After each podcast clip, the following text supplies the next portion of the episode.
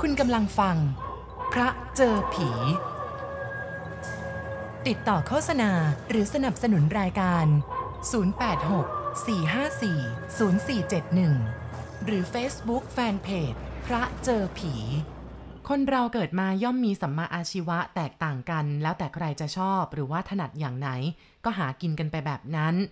ที่ถนัดทางหนังสือก็ไปเป็นเสมียนตามห้างร้านหรือว่าตามอำเภอตามกระทรวงที่ชอบผจญภัยชอบการต่อสู้ก็ไปสมัครเป็นทหารตำรวจออกสืบสวนจับกุมผู้ร้ายที่ไม่มีความรู้ความสามารถที่จะใช้หนังสือหรือความฉลาดไหวพริบให้เป็นประโยชน์แก่ตัวเองได้ก็ไปเป็นกรรมกรรับจ้างแบกหามเอากำลังเป็นความสามารถแต่ประเภทนี้ก็ต้องเหน็ดเหนื่อยกว่าผู้ที่นั่งเขียนหนังสืออยู่ตามโต๊ะแต่ก็ยังนับว่าเป็นอาชีพสุจริตที่ควรแก่การยกย่องสรรเสริญว่าเป็นคนที่ขยันหมั่นเพียรที่พยายามทำงานเพื่อเลี้ยงอัตภาพโดยลำแข้งของตนเองไม่ต้องเบียดเบียนใครแต่ว่าบางคนเรียนลัดจำพวกนี้มีวิชาหากินโดยไม่ต้องเรียนหรือว่ามีความรู้ทางหนังสือเป็นแต่เพียงใช้ความกล้าไหวพริบนิดหน่อยแล้วก็เสี่ยงต่อการลงโทษเข้าคุกเข้าตารางก็พอจะมีอยู่มีกินอย่างสบายพวกหลังนี้ก็คือพวกมิจฉาชีพซึ่งแบ่งประเภทเป็นลักทรัพย์วิ่งราวชิงทรัพย์แล้วก็ไปสิ้นสุดลงเอาที่ปล้นทรัพย์เพราะว่าการกระทำผิดกฎหมายที่มีโทษหนักกว่าเพื่อนในบรรดาประเภทประทุษร้ายต่อทรัพย์ด้วยกันถ้าหากจะว่าหนักขึ้นไปอีกก็ต้องปล้นแล้วก็ฆ่าเจ้าทรัพย์ซะด้วยทีนี้ไม่ต้องตลอดชีวิตก็ประหารชีวิตแต่ที่ยี่สิบปีสิบแปดปีก็มีน้อยนักหนาโดยมากถ้าหากมีการวางแผนมาก่อนที่จะลงมือปล้นแล้วก็ฆ่าเจ้าทรัพย์ซะด้วย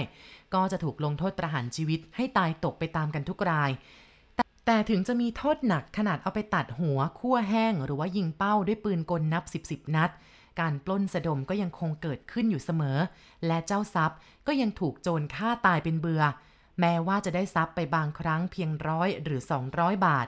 แต่กระบวนปล้นกันแล้วล่ะก็ไม่มีใครเกินเสือเปลี่ยนตลอดคลองทุ่งครุตลอดมาจนถึงตลาดอำเภอนครเขื่อนขันก็คือพระประแดงเดี๋ยวนี้กระทั่งถึงบางพลีบางจากถ้าออกชื่อเสือเปลี่ยนชาวบ้านเป็นขนลุกเกลียวตัวสั่นราวกับจับไข้เสือเปลี่ยนคุมสมัครพรรคพวกเข้าปล้นบ้านไหนบ้านนั้นเป็นต้องมีคนตายเอาเลือดเส้นคมหอกคมดาบของเสือเปลี่ยนเองหรือไม่ก็สมุนของเสือเปลี่ยนไม่มีบ้านไหนที่จะไม่มีกลิ่นคาวเลือดคลุ้งไปทั่วบ้านไม่มีเรือนไหนที่จะไม่ต้องล้างเลือดที่แดงฉานไปทั่วเรือนแม้ว่าทางบ้านเมืองจะมีกำนันผู้ใหญ่บ้านตำรวจอำเภอคอยออกติดตามเพื่อจะจับกุมเสือเปลี่ยนอยู่ตลอดเวลาแต่ก็ยังไม่มีใครได้พบเห็นเสือเปลี่ยนหรือว่าแม้แต่เพียงร่องรอยที่เสือเปลี่ยนทิ้งเอาไว้ให้คนแถบอำเภอนครเขื่อนขันทุ่งครุบางจากบางพลีต้องเสียชีวิตแล้วก็ทรัพย์สมบัติให้แก่เสือเปลี่ยนมากมายจนแทบจะนับไม่ถ้วนแต่เสือเปลี่ยนก็ยังคงเป็นเสือเปลี่ยนอยู่ได้ตลอดมาโดยไม่ถูกเกาะกุมตัวให้ศาลลงโทษได้ตามกระบินเมืองความเก่งกล้าสามารถความโหดร้ายทารุณของเสือเปลี่ยนเรื่องลือไปไกลและก็โด่งดังราวฟ้าร้องเพราะฉะนั้นเพียงแค่ออกชื่อเสือเปลี่ยนโดยไม่ต้องลงไม้ลงมือก็ได้เงินใช้แต่ถึงแม้ว่าความเก่งกล้าสามารถความโหดร้ายทารุณของเสือเปลี่ยนจะเก่งเกินคนแล้วก็โหดร้ายเกินกว่าสัตว์ป่าผู้คนกลัวเกรงมากมายก่ายกองเท่าไหร่ก็ตามแต่เสือเปลี่ยนก็เป็นมนุษย์ธรรมดาหาใช่พระอินทร์พระพรหมพระยมพระการมาแต่ไหนวันหนึ่งก็ต้องตายและแม้ว่าบ้านเมืองจะตามเสือเปลี่ยนไม่ทันแต่ว่าอิทธิฤทธิ์ย่อมจะพ่ายแพ้แก่บุญยฤทธิ์เพราะฉะนั้นหลังจากที่เสือเปลี่ยนอาละวาดปล้นทรัพย์ฆ่าผู้คนมานักต่อนักเสือเปลี่ยนก็จนมุมเข้าในวันหนึ่งจนได้และคนที่ยิงเสือเปลี่ยนด้วยปืนลูกซองแฝดเบอร์สิบสองนั่นก็คือกำนันย่อมตำบลทุ่งครุนั่นเองเสือเปลี่ยนได้รับการทรมานจากกระสุนลูกซองซึ่งกำนันยิงด้วยลูกเบอร์แปดซึ่งเป็นลูกขนาดเล็กเท่าเมล็ดถั่วเมล็ดงาพรุนไปทั้งตัวกระสุนทุกเม็ดซึ่งนับเป็นร้อยๆฝังอยู่ในร่างกายแล้วก็ทรมานเสือเปลี่ยนให้ได้รับความเจ็บปวดรวดร้าวสะสมกับบาปกรรมที่ทำไว้แล้วในที่สุดเสือเปลี่ยนก็ตายและหลังจากได้มีการชันสูตรพลิกศพกันตามระเบียบแล้วทางอำเภอก็ได้ให้กำนันย่อมเป็นผู้จัดการศพซึ่งก็แล้วแต่กำนันย่อมจะเผาหรือว่าฝังเพราะถือว่าเสือเปลี่ยนไม่มีค่าอะไรสำหรับการที่จะทำศพให้เป็นการเอิกกระเดิกนอกจากนี้ญาติพี่น้องเสือเปลี่ยนก็ไม่มารับศพเอาไปจัดการนอกจากทุกๆคนแม้แต่เมียรักของเสือเปลี่ยนเองก็ยังไม่ต้องการศพ ก็เพราะเสือเปลี่ยนเป็นมนุษย์ร้ายกาจที่โหดร้ายทารุณผิดมนุษย์สังหารชีวิตมนุษย์มาแล้วนับร้อยไอ้พงษ์กำนันย่อมเรียกสารวัตรกำนันซึ่งความจริงก็คือผู้ช่วยกำนันนั่นเองเอ็งบอกข้ามาสิว่าจะให้ข้าจัดการศพไอ้เปลี่ยนยังไงก็อำเภอเขาให้เงินมาเท่าไหร่ล่ะกำนันก่อนนิดหน่อยเอ็งจะฝังหรือจะเผาถึงจะพอจ่ายให้ได้แล้ววะเจ้าผงมองใบหน้าซึ่งเป็นสีเขียวของศพเจ้าเสือเปลี่ยนผู้เก่งกล้าแล้วเงยหน้าขึ้นมามองกำนันก็เมื่อมันยังไม่ตายมันฆ่าลุงโพซึ่งเป็นลุงแท้ๆของฉันที่บางพลีเอาข้าวสารไปถังเดียวเพราะแกก็ไม่มีอะไรมากไปกว่านั้นและพอจะลงจากบ้านมันก็ยิงลุงโพด้วยปืนลูกซองสองนัดซ้อนๆทั้งที่แกก็ไม่ได้ขัดขวางอะไรอายุก็ปาเข้าไปเจ็ดสิบสองเองเจ็บใจใช่ไหมล่ะไอ้พงษ์เฮ้อกำนันหัวเราะถึงเองจะเจ็บใจแค้นใจจนเองแทบจะระเบิดออกมาเองก็แก้แค้นอะไรไม่ได้หรอกนะมันตายไปแล้วแต่มันต้องได้นะกำนันนะเจ้าผงตอบแล้วเหลียวมองดูพรรคพวกของมันที่กำนันเรียกให้มาช่วยจัดการศพเจ้านักปล้นเองจะทำยังไงกำนันหัวเราะอย่างขบขันที่เจ้าผงจะแก้แค้นผีเองจะยิงเองจะฟันหรือว่าจะสับจนละเอียดมันก็ไม่รู้สึกเจ็บปวดอะไรแล้วเพราะมันไม่มีชีวิตไม่มีวิญญาณไม่มีความรู้สึกมันต้องมีสิกำนันเจ้าผงยืนกรานเจ้าอ่อนลูกพี่ลูกน้องของเจ้าผงร้องว่าชักช้านะพี่ผงขุดหลุมฝังมันตื้นๆก็แล้วกันและให้หมาลากมันไปคุยกินกันเองนี่แหละเท่านี้ก็พอแล้วยังยังไม่พอยังไม่พอกับที่มันทำกับลุงโพไม่พอที่มันทำกับคนอื่นๆมานับร้อยมันต้องทำให้คนทั้งหลายเห็นว่าเนี่ยแหละไอ้มนุษย์ใจสัตว์ที่ฆ่าแม้กระทั่งคนแก่อายุตั้งเจ็ดสิบซึ่งตัวเองก็แทบจะนั่งไม่อยู่อยู่แล้วเองจะทำยังไงวะไอ้พงษ์เออจะทำยังไงถึงจะหายแค้นล่ะตัดหัวมันสิกำนันเจ้าผงตอบกำนันแล้วก็มองดูหน้าศพเจ้าเปลี่ยนอีกครั้งหนึ่งด้วยสายตาที่แสดงความเครียดแค้นตัดหัวมันแล้วเอาเสียบประจานไว้ที่หน้าวัดทุ่งเนี่ยนะลือใช่สิใครจะไปใครจะมาก็จะได้เห็นว่า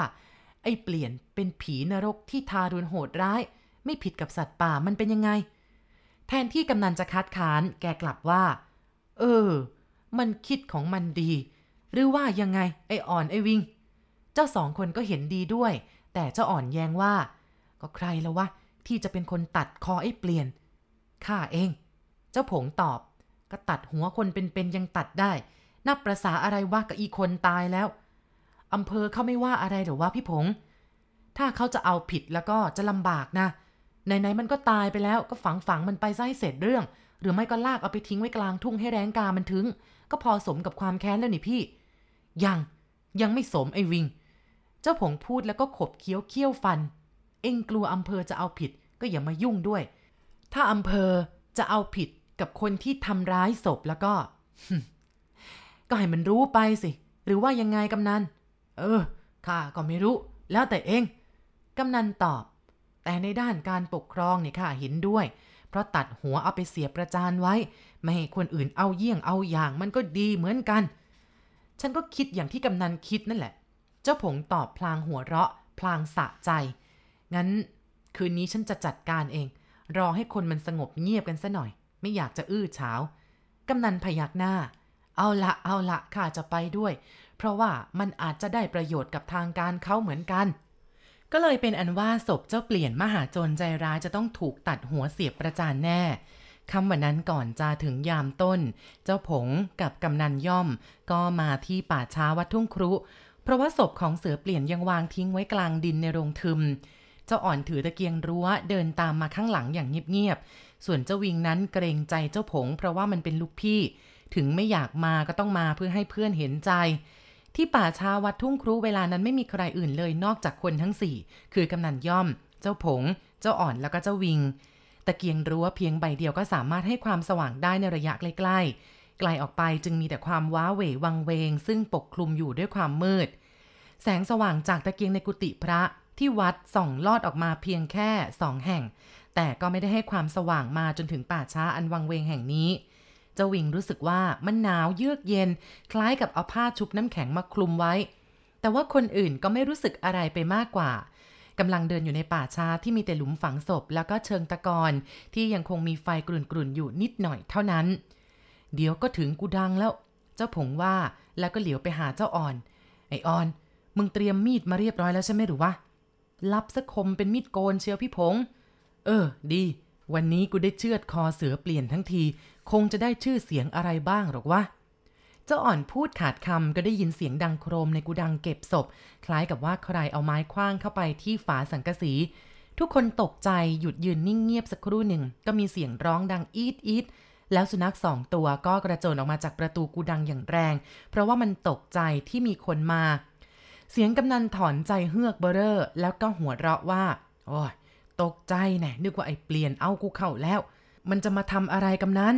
มันตายแข็งโดเป็นไม้ท่อนไปแล้วมันทำอะไรเราอีกไม่ได้หรอกมีแต่เรานี่แหละจะทำมันเสียงสุนัขข้างวัดหอนขึ้น สองสาม ครั้งเมื่อเจ้าผงพูดจบลมก็พัดมาเอื่อยๆแต่เจ้าวิงรู้สึกว่ามันเย็นเข้าไปจนจับขั้วหัวใจต้นมะขามใหญ่หลังกุดังขนาดสามคนโอบไม่รอบแผ่กิ่งก้านสาขาปกคลุมสมืดคลึ้มดำตะคุ่มราวกับว่าปีศาจตัวมหึมากำลังยืนจ้องดูการกระทำของบุคคลทั้งสี่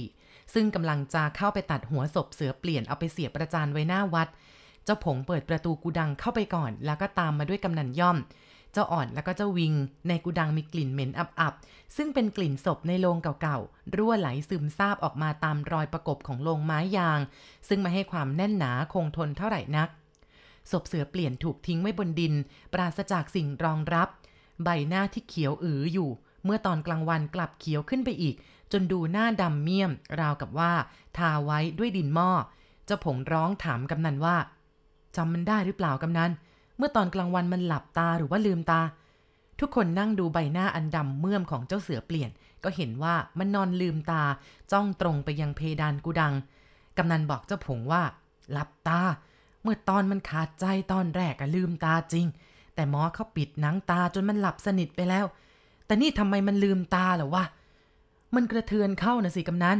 เจ้าอ่อนออกความเห็นตามันอาจจะลืมอยู่แล้วพอหมอเขาจับให้มันหลับพอเอามาวางที่นี่มันก็เลยกระเทือนก็เลยกลับลืมตาขึ้นมาอีกนะสิเสียงกิ่งมะขามใหญ่กระทบหลังคาดังโกรกกรากคล้ายกับคนลากกิ่งไม้อยู่บนหลังคาเจ้าวิงสะดุ้งแล้วก็เดินเข้าไปยืนแอบอยู่ข้างกำนันพร้อมกับพึมพำว่ากลางวันก็ไม่ทำกันดันมาทำตอนกลางคืนน่ากลัวจะตายโหงทุยไอ้วิงไอ้อ่อนว่าเป็นผู้ชายอะไรว่ากลัวผีเอ้ามาถือตะเกียงไว้ข้าจะช่วยพี่ผงเขาเองมันส่งตะเกียงให้เจ้าวิงแล้วก็ชักมีดออกมาจากเอวส่งให้เจ้าผงนี่นะพี่ผงแค้นมากก็ลงมือเองซะเลยสิเจ้าผงรับมีดจากเจ้าอ่อนแล้วก็นั่งลงตรงหน้าศพเจ้าเปลี่ยนไอ้เปลี่ยนอย่าว่าอย่างโง่อย่างนี้เลยนะเองทำกับลุงข้ามายังไงวิญญาณเองก็คงจะรู้ดีอยู่แล้วเพราะฉะนั้นข้าก็ขอที่จะทำกับเองบ้างเถอะไม่งั้นข้าไม่หายแค้นอย่ามั่วพูดมากอยู่เลยไอ้ผงรีบๆลงมือเข้าเถอะเดี๋ยวจะดึกกำนันเตือนแล้วก็หยิบเอาใบจากมามวนสูบเจ้าผงขยับมีดในมือเสียงสุนัขเริ่มหอนติดๆกันอีกหลายต่อหลายครั้งทำให้ขนลุกเกลียวไปทั้งตัวทั้งๆ ท, ที่ไม่เคยนึกกลัวมาก่อนเจ้าผงวางคมมีดลงบนคอศพเสือเปลี่ยนแล้วก็กรีดลงไปโดยแรงทำให้เนื้อตรงนั้นเวอะหวะออกทันทีมีโลหิตที่ยังคงค้างอยู่ในหลอดโลหิตไหลออกมาซึมๆพร้อมกันทุกคนก็ได้ยินเสียงหนึ่งเหมือนเสียงคนแต่ไม่รู้ว่าใครเป็นเจ้าของเสียงเมื่อคมมีดในมือเจ้าผงกรีดลึกลงไปในคอศพเจ้าเปลี่ยนโอ้ยเจ้าผงโดดออกมาห่างแล้วจ้องมองดูหน้าศพเจ้าเปลี่ยนอย่างตะลึงพึงเพลิดทุกคนได้ยินเสียงนั้นแต่ต่างก็ไม่แน่ใจว่าเป็นเสียงใครร้องมาจากที่ไหนหรือว่าเป็นเสียงที่ดังกังวานมาจากที่อื่นซึ่งฟังแล้วเหมือนเสียงร้องโอยซึ่งเป็นเสียงที่แสดงความเจ็บปวดเฮ้ยใครร้องวะกำนันถามด้วยความตกใจแล้วทิ้งยาใบจากในมือไม่รู้นี่กำนันเจ้าผงตอบแต่ไม่ใช่เสียงฉันนะฉันก็ไม่ได้ร้องเจ้าอ่อนปฏิเสธหน้าตื่นเจ้าวิงปากคอสั่นฉันฉันฉันก็ไม่ได้ร้องนะกำนันงั้นใครร้องวะเจ้าผงถามคงไม่ใช่ไอ้เปลี่ยนร้องนะกำนันร้องว่าไอ้เปลี่ยนจะร้องไปได้ยังไงมันเป็นผีไม่ใช่คนคงเป็นเสียงมาจากที่อื่นนะกำนันแต่เสียงมันเหมือนร้องโอยนะคงไม่มีอะไรหรอกมั้งเจ้าผงว่าเออจริงของเองกำนันเห็นด้วยมันมืดมืดคลึ้มคลึ้มแบบนี้แล้วมันก็เงียบทำให้นึกกลัวกันไปก็เลยไปได้ยินเองเสร็จหรือยังล่ะวะเดี๋ยวกำนันเหลืออีกนิดเดียวกระดูกคอมันแข็งระยำเลย เจ้าผงตอบและก็พยายามกดคมมีดลงบนกระดูกก้านคอเถือไปเถือมาอยู่ครู่ใหญ่หัวเจ้าเปลี่ยนก็หลุดออกมาจากไหล่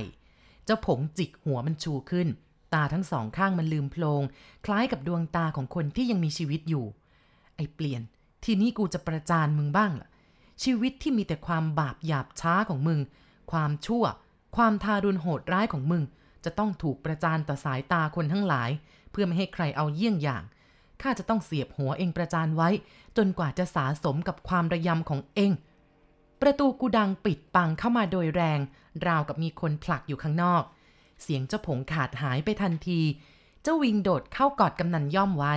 เจ้าอ่อนก็เซเข้าไปหาเจ้าผงทุกคนมองไปที่ประตูกูดังโดยไม่ยอมกระพริบตาแต่จนแล้วจนรอดก็ไม่มีใครเห็นสิ่งไหนปรากฏออกมา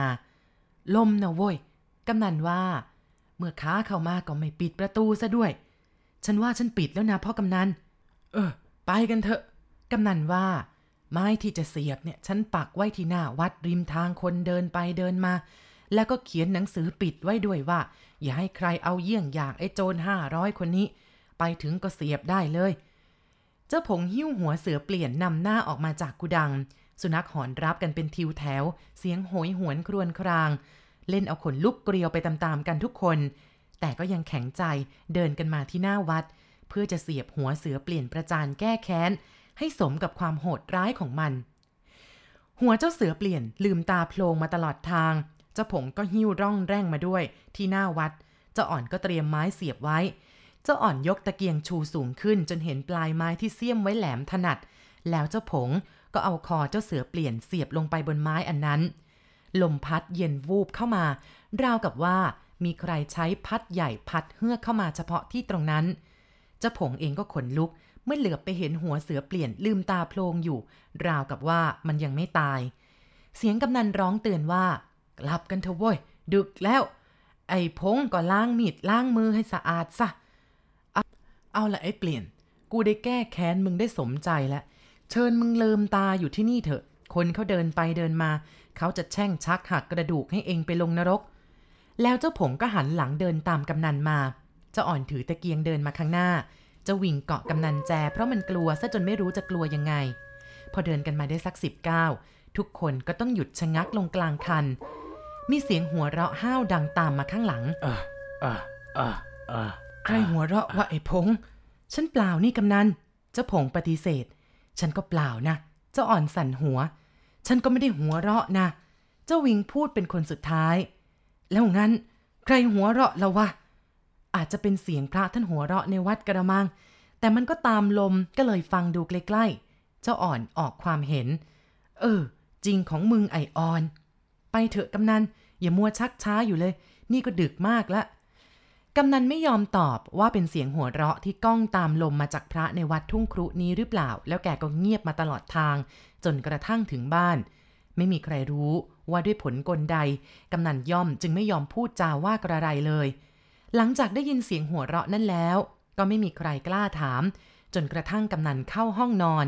เจ้าผงเจ้าอ่อนก็กลับบ้านแต่เจ้าวิงสารภาพว่าไปไม่ไหวเพราะมันกลัวก็เลยนอนคุมโปลงอยู่หน้าห้องกำนันจนกระทั่งเช้า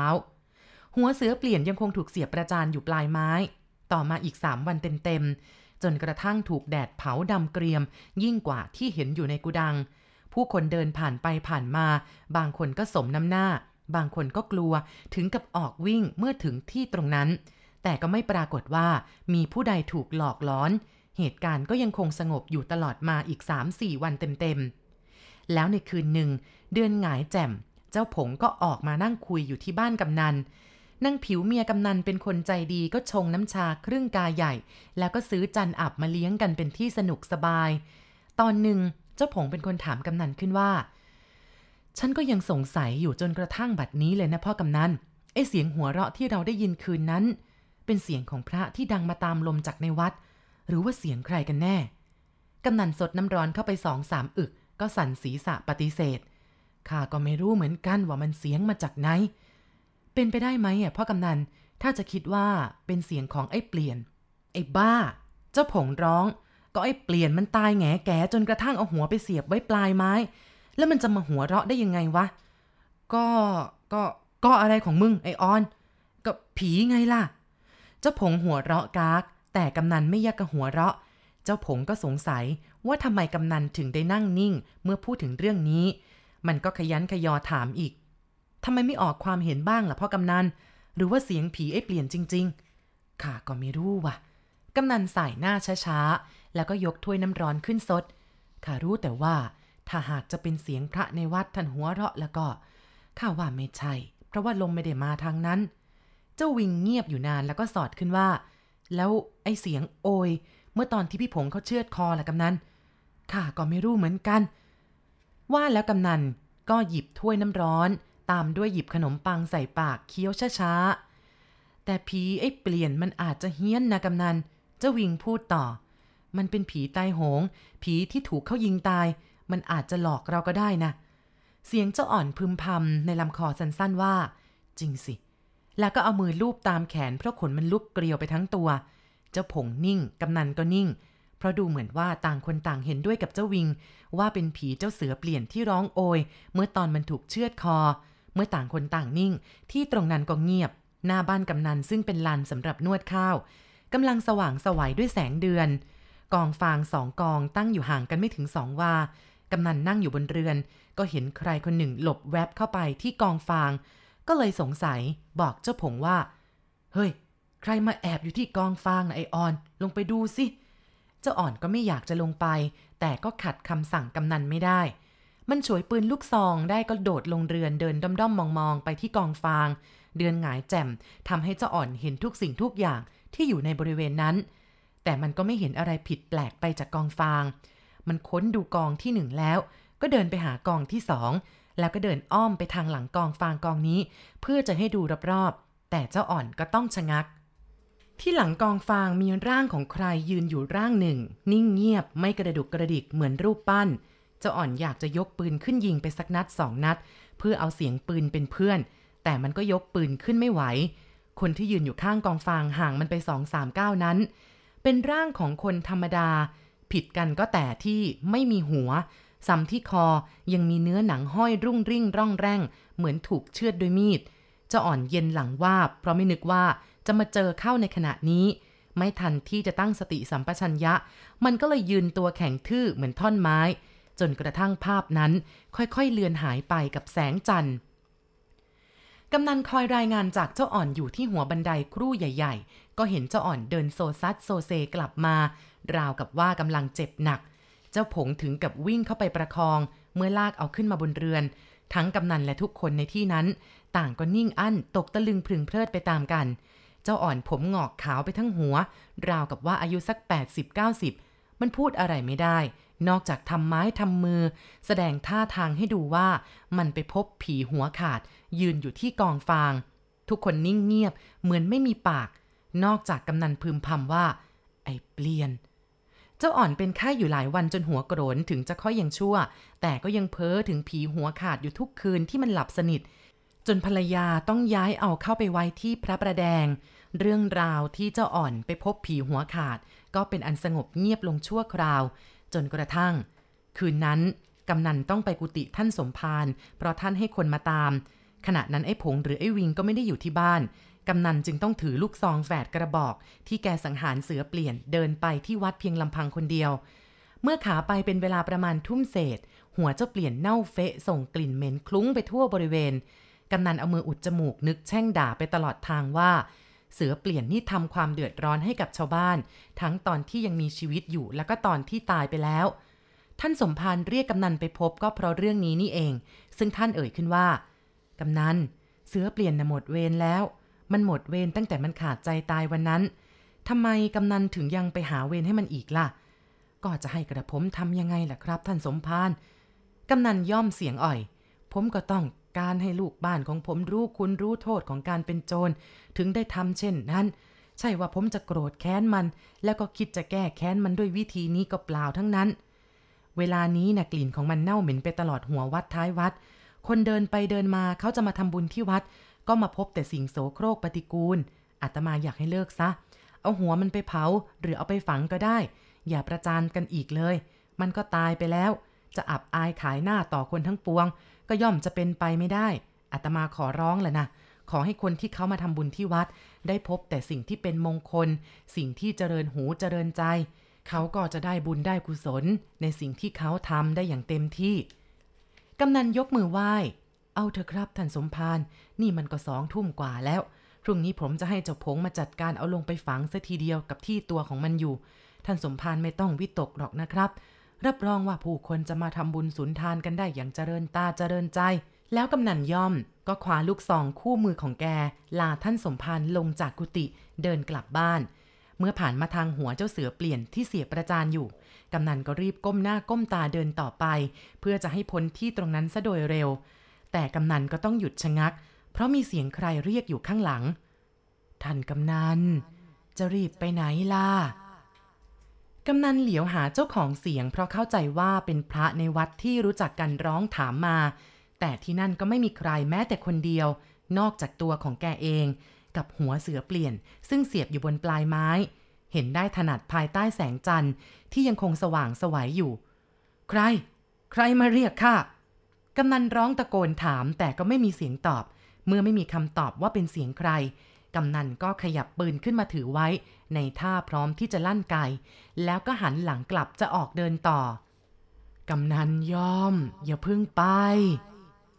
มีเสียงร้องตะโกนมาอีกกำนันขยับปืนขึ้นมาอยู่บนไหล่เตรียมพร้อมที่จะสาดกระสุนลูกปลายไปยังทุกๆคนที่ไม่ใช่มิตรเพราะรู้สึกว่าเสียงที่เรียกนั้นเป็นเสียงที่เต็มไปด้วยการเยาะเย้ยสุนัขเกือบทั้งวัดส่งเสียงเห่าหอนกันระงมแม้จะรู้ว่าเป็นเสียงสุนัขแต่กำนันก็รู้สึกว่ามันเยือกเย็นวังเวงราวกับเสียงร้องของพูดผีปีศาจที่มาจากนรกตัวแกเย็นเป็นน้ำแข็งแต่ว่าเหงื่อแตกโทมกายใครใครเรียกอ่ะจะเอาอะไรวะทีนี้ได้ยินเสียงหัวเราะเยาะได้ถนัดถนีจากนั้นก็มีเสียงตะโกนมาอีกเป็นเสียงที่กำนันเดาไม่ออกว่าเป็นเสียงใครฮะเออเออเออเออฉันอยู่นี่ไงล่ะกำนันอยู่ไหนกำนันร้องตะโกนถามเสียงสั่นๆด้วยความหวาดกลัวเพราะเกือบจะแน่ใจแล้วว่าเสียงที่เรียกนั้นไม่ใช่เสียงคนบอกมานะอยู่ไหนไม่งั้นข้ายิงอยู่นี่ไงล่ะกำนันอยู่นี่อยู่บนปลายไม้นี่แหละกำนันก็เสียบเอาไว้เองไม่ใช่เหรออ่ะอ่ะอ่ะอ่ะอ่ะลมโยกต้นมะขามใหญ่หน้าโบสถ์สั่นพลิ้วไปทางต้นนกแสกบินโฉบลงมาต่ำแล้วส่งเสียงร้องแกรกแกรกลึกเข้าไปในอก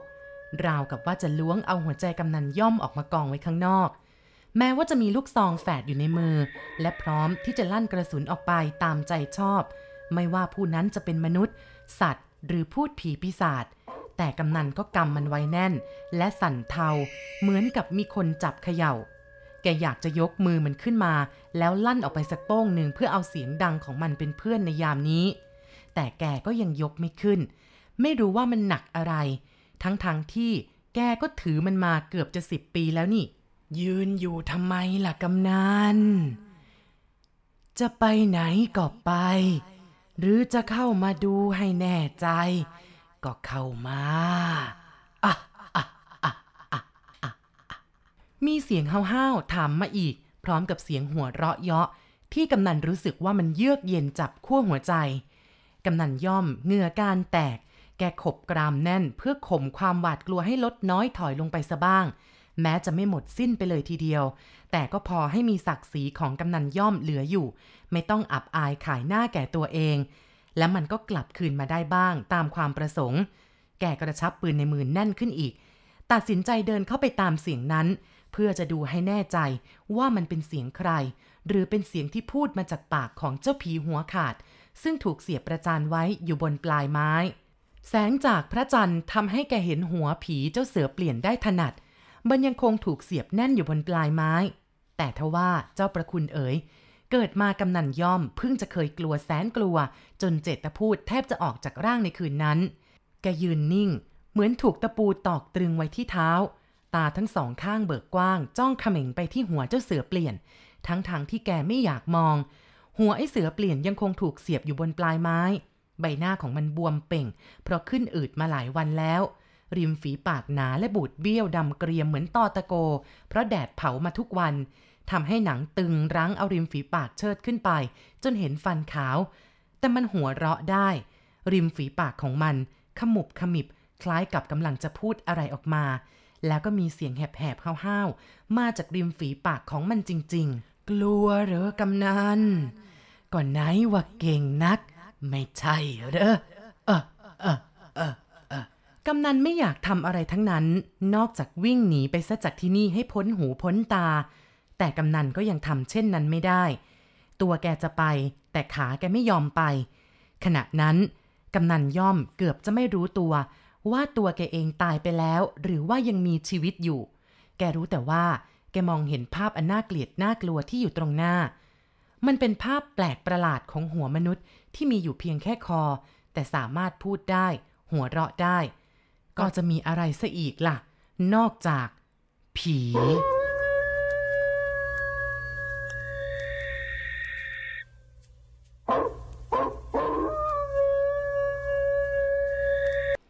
กำนันกลับมาถึงบ้านโดยที่แกก็ไม่รู้ว่าแกกลับมาถึงบ้านได้ยังไงกำนันย่อมลืมตามองขึ้นมองไปรอบๆตัวแกรู้ว่าเป็นบ้านของแกลูกเมียแกนั่งเฝ้ามองอยู่ข้างๆด้วยสายตาที่แสดงความเป็นห่วงแต่แกก็พูดอะไรไม่ได้ได้แต่ยกมือโบกไปโบกมาคล้ายกับจะไล่สิ่งใดสิ่งหนึ่งที่แกกลัวอยู่ไปให้พ้นๆซะจากตรงนั้นแต่ทุกคนก็ไม่มีใครมองเห็นอะไรนอกจากมืออันขวักไขว่ของกำนันที่โบกไปโบกมาอยู่ตลอดเวลาเห็นทีจะต้องถึงมือหมอแล้วสิเมียกำนันออกความเห็นกับเจ้าผงและเพื่อนบ้านใกล้เคียงที่มาเฝ้าดูอาการกำนันอยู่อย่างใกล้ชิดก็ไปตามหมอเชยมาก็แล้วกันเดี๋ยวดูเรื่องว่ามันเป็นเรื่องอะไรเจ้าผงตอบแล้วก็หันไปทางเจ้าวิงไปตามหมอเชยมาสิวิงเร็วหน่อยนะเจ้าวิงรับคำสั่งจากเจ้าผงแล้วก็โจรลงจากเรือนใส่ตีนหมาวิ่งอู้ออกไปกลางทุ่งเจ้าวิงไปสักครู่ท่านสมภารก็มาถึง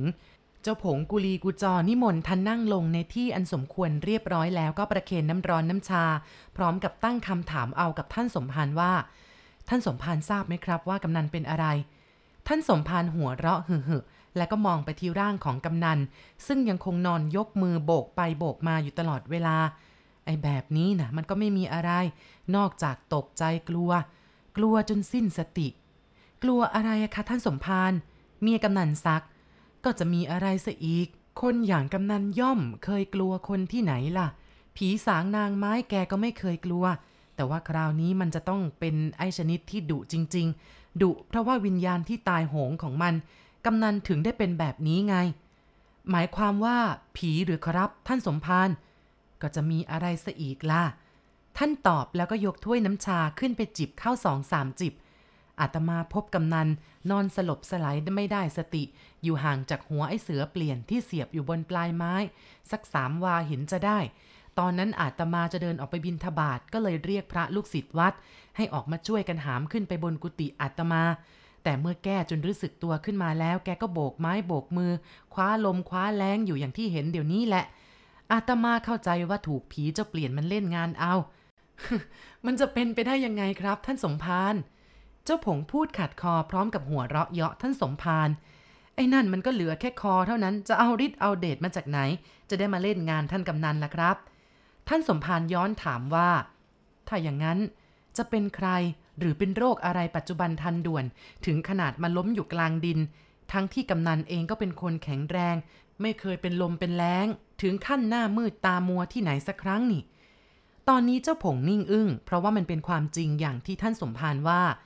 กำนันย่อมเป็นคนบึกบึนแข็งแรงสามารถเดินฝ่าแดดเปรี้ยงข้ามทุ่งไปได้นับร้อยๆเส้นแต่นี่เดินกลางคืนแท้ๆเหตุไฉนจึงจะมามีอันเป็นไปแบบนั้นท่านสมภารเห็นเจ้าผงนิ่งอึ้งก็กล่าวต่อไปว่าอาตมามาวันนี้ก็เพื่อจะมาเยี่ยมท่านกำนันด้วยแล้วก็จะมาขอร้องให้ช่วยเอาหัวเจ้าเสือเปลี่ยนไปไว้ซะที่อื่นถ้าหากจะเอาบุญเอากุศลก็ช่วยกันเผามันไปซะหรือไม่ก็ฝังไว้ยังดีกว่าจะเอามันไปเสียบไว้ปลายไม้ให้บังเกิดความทุเรศเวทนาจะเอาไปไหนก็ได้ขอให้พ้นหูพ้นตาพระสงฆ์องค์เจ้าแล้วก็พวกอุบาสกอุบาสิกาที่เขาจะมาทำบุญสุนทานที่วัดอาตมาขอร้องท่านกำนันแล้วท่านกำนันก็รับว่าจะจัดการให้ในวันรุ่งขึ้นก็คือวันนี้แต่ก็มามีอันเป็นไปซะแบบนี้อาตมาก็เห็นจะต้องขอร้องโยมผงหรือโยมผู้หญิงให้ช่วยจัดการให้เป็นที่เรียบร้อยด้วยมิฉะนั้นวิญญาณของเสือเปลี่ยนอาจจะร้ายแรงยิ่งขึ้นกว่านี้ เมียกำนันย่อมเห็นจริงด้วยกับท่านสมภารแล้วก็ยกมือไหว้พร้อมกับตอบว่าอีฉันจะให้พ่อผงเข้าจัดการให้วันนี้แหละค่ะท่านสมภารวิญญาณของคนตายจะได้พ้นทุกข์พ้นร้อนไปสักทีถ้าอย่างนั้นก็ดีแล้วโยมอาตมาจะได้เบาใจท่านสมภารพูดแล้วก็หยิบเอาย่ามมาถือไว้เตรียมจะลากลับอาตมาก็ไม่อยากจะพูดแต่ไหนๆก็พูดกันมาแล้วก็ขอบอกซะเลยว่าหัวเสือเปลี่ยนนะมันทั้งร้องไห้ทั้งหัวเราะอยู่ตลอดเวลานับตั้งแต่เอามันไปเสียประจานไว้ที่นั่นพระเจ้าได้ยินกันทั้งวัดอาตมาเองก็ยังเคยได้ยินก็ยังได้สวดมนต์แผ่เมตตาไปให้อยู่บ่อยๆจึงได้เงียบไปเพราะฉะนั้นนะเมื่อโยมรับปากว่าจะจัดการให้เป็นที่เรียบร้อยอาตมาก็อนุโมทนาด้วยท่านสมภารก็ลงเรือนไปเจ้าผงก็ไปตามพักพวกมาเพื่อจะรีบตามไปจัดการเอาหัวเจ้าเปลี่ยนไปฝังที่ป่าช้าวัดทุ่งตามที่สมภารขอร้องตัวมันเองเดินนำหน้ามาที่วัดหัวเจ้าเปลี่ยนยังคงเสียบอยู่บนปลายไม้เป็นปกติแต่ว่าหน้าตายิ่งน่ากลัวกว่าเมื่อวันแรกๆเพราะว่ามันเริ่มจะเหี่ยวแห้งเพราะถูกแดดเผารวมกับที่ขึ้นอืดน้ำเหลืองยังคงไหลเฟะอยู่บางแห่งลูกตาทั้งสองข้างโปนปลิ้นออกมาจนห้อยออกมานอกกระบอกตาเจ้าเกตกับเจ้าผันที่มาด้วยกันกับเจ้าผงเห็นแล้วถึงกับออกปากว่าเกิดมายังไม่เคยเห็นอะไรน่าเกลียดน่ากลัวเหมือนไอ้หัวผีนรกนี่เลยเว้ยเจ้าเกตว่าข้าก็เคยเห็นคนตายมามากแต่ก็ไม่น่ากลัวเหมือนหัวเจ้าเสือนี่เจ้าผันคล้อยตามไปไปรีบเอาไปป่าช้าเถอะวะทุเรศลูกตาเต็มทีแล้วแล้วจะเอาไปยังไงล่ะเจ้าเกตย้อนถามเจ้าผงออกความคิดก็ถอนไม้ไปทั้งหมดเลยนี่แหละให้มันหมดเรื่องหมดราวพอไปถึงป่าช้าก็ขุดหลุมฝังซะเลยเอาฝังหลุมเดียวกันกับตัวมันนะเหรอหรือว่าแยกไว้คนละหลุมล่ะถ้าเองจะฝังหลุมเดียวกับตัวมันเองก็ต้องขุดมันอีกนานเลยนะเจ้าผงตอบเองไม่กลัวเหม็นก็ตามใจป่านเนี้ยหนอนคงยั่วเอี้ยไปหมดแล้วงั้นก็ฝังไว้ต่างหากก็แล้วกันนะเจ้าผันตอบแล้วก็ลงมือถอนไม้ที่เสียบหัวเจ้าเปลี่ยนอยู่ตอนปลายครู่เดียวก็ถอนขึ้นมาได้ก็พากันเดินไปที่ป่าช้าโดยมีเจ้าผันถือไม้ที่เสียบหัวเจ้าเปลี่ยนเดินนำหน้าขณะนั้นแม้จะเป็นเวลากลางวันแต่ก็เป็นเวลาเย็นมากแล้วแสงแดดอ่อนๆจับยอดไม้เหลืองอารามลมจากกลางทุ่งโชยมาเบาๆทำให้พอคลายร้อนลงไปได้บ้างเจ้าผันเดินถือไม้เสียบหัวเจ้าเปลี่ยนนำหน้าเข้าป่าช้าพอมาถึงโคนต้นโพใหญ่ขนาดสามคนโอบไม่รอบเจ้าผันก็ร้องว่าเอาตรงนี้แล้ววะตรงเนี้ยเหมาะดีให้มันอยู่โคนต้นโพนี่แหละจะได้เย็นๆตากแดดมาหลายวันแล้วเอาก็ขุดหลุมสิว่าไอ้เกตไอ้ผงร้องบอกจะรีรออะไรเหรอวะพอดีค่ำมาผีหลอกตายห่าเจ้าเกตเอาจอบที่เตรียมมาด้วยฟันดินลงไปจนลึกพอที่จะฝังหัวเสือเปลี่ยนได้มิดแล้วมันก็หยุดยืนหอบพิงต้นโพปล่อยให้เจ้าผงเป็นคนเอาหัวลงฝัง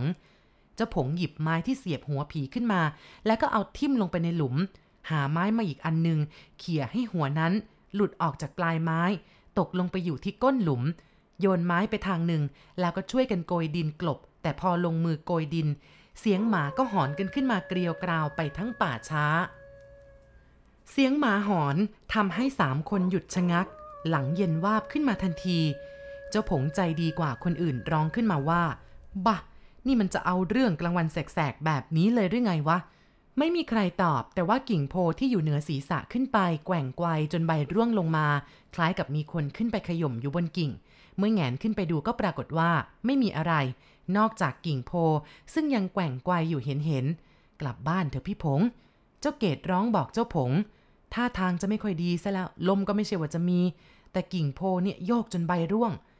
เจ้าผงปลอบใจพรรคพวกว่าเฮ้ยกลัวอะไรวะเองอย่าปอดแหกเป็นกำนันย่อมไปหน่อยเลยวะกลัวจนหมดสติจัดแจงเอาดินกลบให้เรียบร้อยซะเลยไปแล้วค่อยกลับเจ้าพักพวกอีกสองคนก็ช่วยกันเอาดินกลบหลุมที่ฝังหัวเจ้าเสือเปลี่ยนเรียบร้อยแล้วก็รีบจ้ำกลับมาบ้านเพราะยิ่งถึงบ้านซะเร็วเท่าไหร่ก็ยิ่งดีเท่านั้นครั้นมาถึงหน้าวัดเจ้าผงนึกถึงสมภารขึ้นมาได้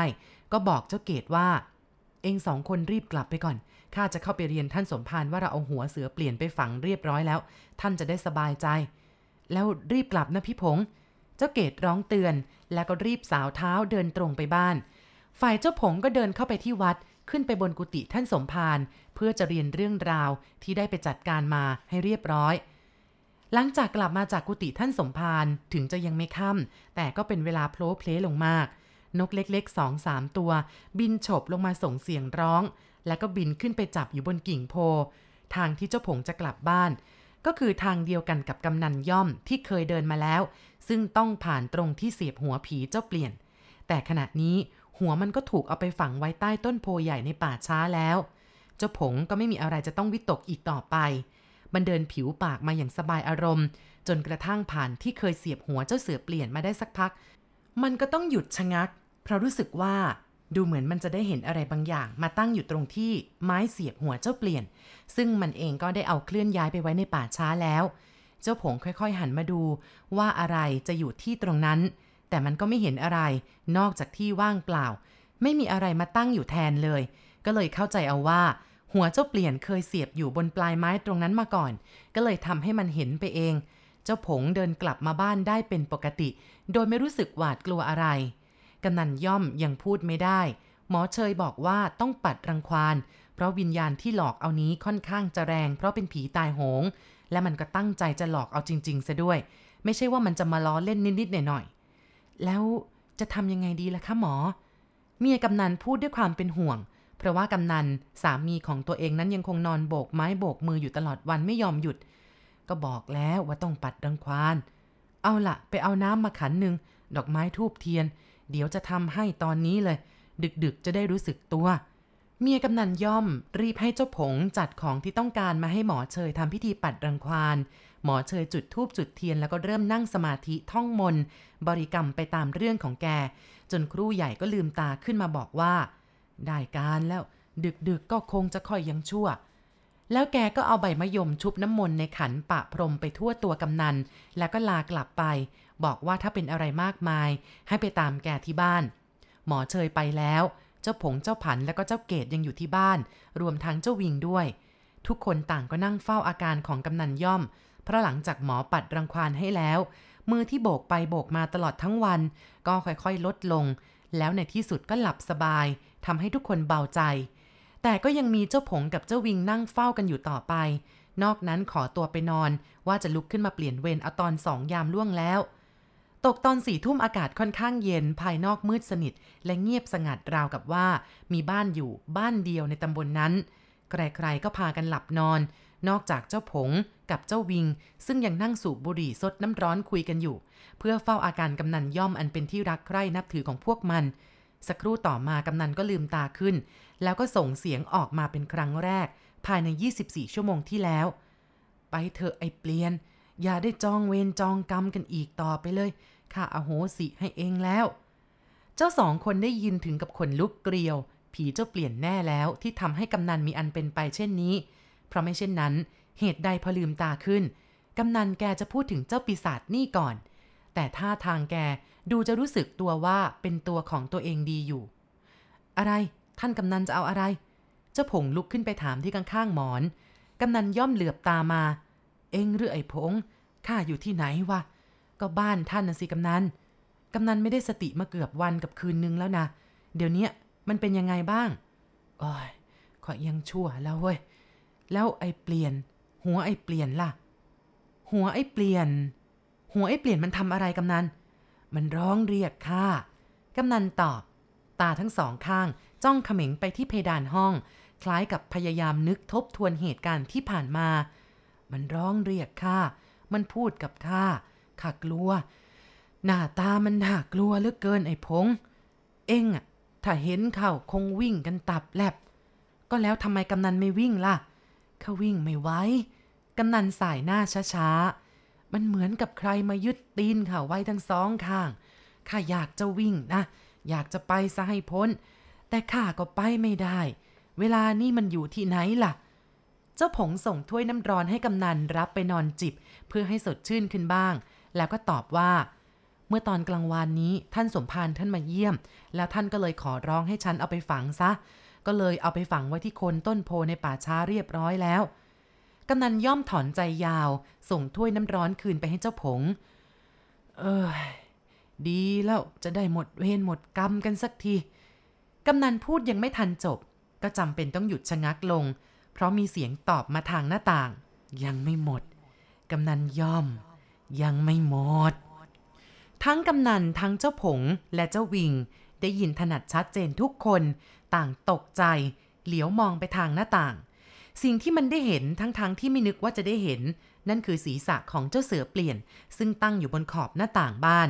หน้าตาอันบุดเบี้ยวเน่าเปื่อยเลอะเทอะของมันกำลังส่งแสแยะยิ้มจนเห็นฟันขาวน้ำเหลืองหยดแหมะลงมาบนกระดานส่งกลิ่นเหม็นคลุ้งไปทางบ้านกำนันย่อมเพิ่งจะฟื้นขึ้นมาแกก็เกือบช็อกตายไปทันทีเพราะความกลัวต่อสิ่งที่แกกำลังได้เห็นเจ้าผงกับเจ้าวิงเหงื่อแตกท่วมตัวทั้งที่อากาศนั้นเย็นเฉียบต่างคนต่างพูดอะไรไม่ออกมีความรู้สึกอยู่ในตัวเพียงอย่างเดียวคือกลัวกลัวกลัวจนแทบว่าจะสิ้นสติลงไปในขณะนั้นภาพของหัวเจ้าเสือเปลี่ยนหายไปโดยไม่มีใครสังเกตว่ามันหายไปยังไงแม้จะมองจ้องกันอยู่แต่ความรู้สึกของประสาททั้งหมดไปรวมเป็นจุดเดียวกันอยู่ที่ความกลัวทุกคนรู้แต่ว่าไม่มีสิ่งน่าเกลียดน่ากลัวอยู่บนขอบหน้าต่างนั้นแล้วเจ้าวิงเป็นคนส่งเสียงออกมาได้ก่อนมันก็ตะโกนฝากความเงียบขึ้นมาทันทีผีหลอกผีหลอกผีไอ้เปลี่ยนหลอกเสียงร้องของเจ้าวิงทำให้เจ้าผงได้สติมันปราดเข้าไปหากำนันก่อนเพราะว่ากลัวกำนันจะตกใจตายแต่กำนันก็ยังไม่ตายตามที่มันคิดเอ็งก็เห็นเหมือนกันหรือว่าไอ้ผงเจ้าผงพยักหน้าเห็นสิกำนันให้ตายเธอเกิดมาฉันเพิ่งจะเคยเห็นอะไรน่ากลัวเท่านี้แหละผู้คนในบ้านที่ได้ยินเสียงเจ้าวิงก็แตกตื่นลุกกันขึ้นมาที่ห้องกำนันเจ้าเกศถามว่าอะไรวะไอ้วิงเสียงเอ็งร้องยังกระถูกปล้นก็ผีนะสิถามมาได้ว่าอะไรผีที่ไหนกันเอ็งเห็นหรือว่ากำนันเห็นถ้าเป็นกำนันแล้วก็อาจจะไม่จริงเพราะว่าแกกำลังไม่สบายอาจจะฝันหรือว่าละเมอไปก็ได้เห็นเห็นทั้งสามคนนี่แหละไม่ไม่เชื่อถามพี่กำนันกับพี่ผงดูก็ได้โอ้ยจริงของมันฉันก็เห็นกำนันสนับสนุนคำเจ้าวิงเมียกำนันดีใจที่สามีรู้สึกตัวพอพูดรู้เรื่องแล้วเรื่องผีเจ้าเปลี่ยนจึงไม่สู้จะเอาใจใส่มากนักแกก็รีบกุลีกุจอเข้าไปถามว่าเป็นยังไงบ้างพ่อกำนันหิวข้าวไหมฉันหุงข้าวต้มไว้ให้กำนันสั่นศีรษะปฏิเสธไม่ค่อยรู้สึกหิวเท่าไหร่นักหรอกแต่ว่าไอ้เปลี่ยนไอ้เปลี่ยนไอ้เปลี่ยนทำไมล่ะเมียแกย้อนถามกำนันนั่งนิ่งเงียบไปอึดใจหนึ่งแล้วก็ตอบแผ่วๆว่ามันไม่ยอมอโหสิให้ฉันเมียแกถอนใจยาวด้วยความเป็นห่วงทันทีที่กำนันพูดจบแกเป็นห่วงว่าผีเจ้าเปลี่ยนจะมาเอาผัวแกให้ตายตามไปด้วยแต่มันเหตุนอกเหนืออำนาจที่แกจะวิ่งเต้นขอความช่วยเหลือจากใครได้แกก็ต้องนิ่งแล้วก็เก็บเอาความเป็นห่วงกังวลไว้ในใจก็ทำไมไม่ลองไปขอร้องมันดูล่ะเมียแกแนะนำขึ้นเมื่อนึกขึ้นได้ว่ามีอยู่ที่ประตูเดียวคือเอาเครื่องเส้นเอาดอกไม้ธูปเทียนไปขอขมาลาโทษมันที่หลุมศพขอให้มันเลิกผูกพยาบาทอาฆาตเพื่อที่จะได้หมดเวรกันสักทีไปเกิดที่ชอบที่ชอบบางทีวิญญาณมันก็อาจจะยกโทษให้กำนันพยักหน้าช้าๆก็เห็นจะต้องเอาอย่างนั้นแหละเพราะว่ามันไม่มีทางอื่นที่จะไปขอร้องให้ใครเขาช่วยเหลือเรื่องนี้มันก็ต้องตัวของเราเองเจ้าผงไม่เห็นด้วยมันพูดออกมาด้วยความโกรธแค้นว่าจะไปกราบไปไหว้มันทำไมเสียเกียรติเสียศักดิ์ศรีกำนันถึงกับเป็นกำนันเป็นคนฆ่ามันด้วยมือของกำนันเองเป็นคนที่ไปช่วยกันตัดหัวมันเอาไปเสียบประจานไว้แล้วจะมานั่งกราบนั่งไหว้ให้มันยกโทษให้ฉันว่ามันไม่ควรหรอกนะพ่อกำนันทางที่ดีเอาศพมันขึ้นมาสับซะให้แหลกเอาชนิดอย่าให้แค้นคอกาแล้วก็เผาพริกเผาเกลือสาบแช่งมันส่งเดชไปเลยให้มันตกนรกหมกไหมอย่าได้พบพระพบเจ้าวิญญาณมันกลัวมันก็คงไม่อาละวาดอีกต่อไปฉันว่าเอาอย่างนี้ดีกว่าแต่เขาว่ามันจะยิ่งโกรธใหญ่เลยนะเมียกำนันค้านเจ้าผงเถียงเสียงแข็งว่ากระช่างมันสิมันจะโกรธหรือไม่โกรธเราก็สาปแช่งมันแล้วทั้งคำแช่งชักหักกระดูกของเรากับบาปกรรมที่มันฆ่าคนอื่นมามากมายก่ายกองก็จะทำให้วิญญาณของมันไปนรกเองน้าไม่ทำฉันทำเองพรุ่งนี้รู้เรื่องกันแล้วเจ้าผงก็ทำจริงเหมือนที่มันได้ลั่นวาจาไว้เจ้าเกศเจ้าวิงและเจ้าผันต่างถือจอบถือเสียมเข้าไปในป่าช้าตั้งแต่เช้าตรู่เมื่อถึงโคนต้นโพใหญ่เจ้าผงก็ออกคำสั่งว่าขุดเอาหัวมันขึ้นมาก่อนหัวมันไปหลอกเราเราก็เอาหัวมันขึ้นมาสับอย่าให้มันไปหลอกเราได้อีกแล้วก็ค่อยๆเอาตัวมันขึ้นมาสับทีหลังขาดคำเจ้าผงเจ้าวิงกับเจ้าเกศก็เอาจอบฟันตูมลงไปตรงที่ฝังหัวเจ้าเปลี่ยนไว้ขณะนั้นเป็นเวลาเช้าตรู่ที่มีเพียงแสงเงินแสงทองอยู่บนฟ้าทุกสิ่งทุกอย่างเงียบสงบแม้แต่ใบไม้ก็ไม่ไหวติงมีแต่เสียงปลายจอบกระทบดินเป็นจังหวะอยู่ครู่ใหญ่เจ้าผงก็ร้องว่า เฮ้ยหยุดก่อนดูสิวะมันถึงแล้วหรือยังเจ้าวิงเอาจอบโกยดินขึ้นมากองไว้ปากหลุมแล้วก็เขี่ยหาจนทั่วก็ไม่ปรากฏว่ามีหัวเจ้าเปลี่ยนอยู่ในหลุมนั้นมันก็ร้องว่าไม่มีนี่พี่พงษ์หรือหมาจะคุ้ยเอาไปกินแล้วหมาคุ้ยมันก็ต้องมีรอยสิวะขุดให้ลึกลงไปอีกหน่อยบางทีก็อาจจะยังไม่ถึงก็ได้เจ้าวิงเหวี่ยงจอบปังลงไปอีกหลายครั้งจนกระทั่งดินตรงนั้นเป็นหลุมกว้างและก็ลึกลงไปอีกก็หยุดเอาปลายเสียมมาเขี่ยดูอีกครั้งคราวนี้มันทั้งเขี่ยทั้งขุดดูเท่าที่มันสงสัยแต่ก็ไม่ปรากฏว่ามีหัวเจ้าเปลี่ยนอยู่ในหลุมแม้แต่เศษเนื้อหนังมังสาหรือกระดูกสักชิ้นเดียวที่อยู่ในหลุมนั้นมันยังไงกันวะเจ้าผงเกาหัวยิกยิกก็เอามาฝังกับมือนี่หว่าเป็นคนอื่นเอามาฝังจะได้บอกว่ามันโกหกเจ้าวิงโยนจอบลงกลางดินเอาชายผ้าขาวม้าเช็ดเหงื่อที่หน้าพลางกล่าวว่ามันจะยังไงหมามันก็เอาไปกินก็หมาวัดเนี่ยหยอกอยู่เมื่อไหร่ล่ะใครฝังศพตื้นหน่อยก็มาคุยเอาไปแทะกระดูกกินหมดฉันว่าเรากลับบ้านดีกว่านะพี่หรือว่าจะไปขุดเอาตัวมันขึ้นมาสับล่ะ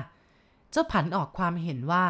ตัวมันน่ะไม่ต้องเอาขึ้นมาสับหรอกป่านเนี่ยนอนกินเปื่อยยุ่ยเป็นจุนมหาจุนไปแล้วอย่าไปเอาขึ้นมาให้ลำบากเลยเหม็นก็เหม็นน่าเกลียดน่าเกลียดกลับไปกินข้าวไม่ลงหลายวันเลยกลับบ้านดีกว่าจะได้ไปดูกำนันด้วย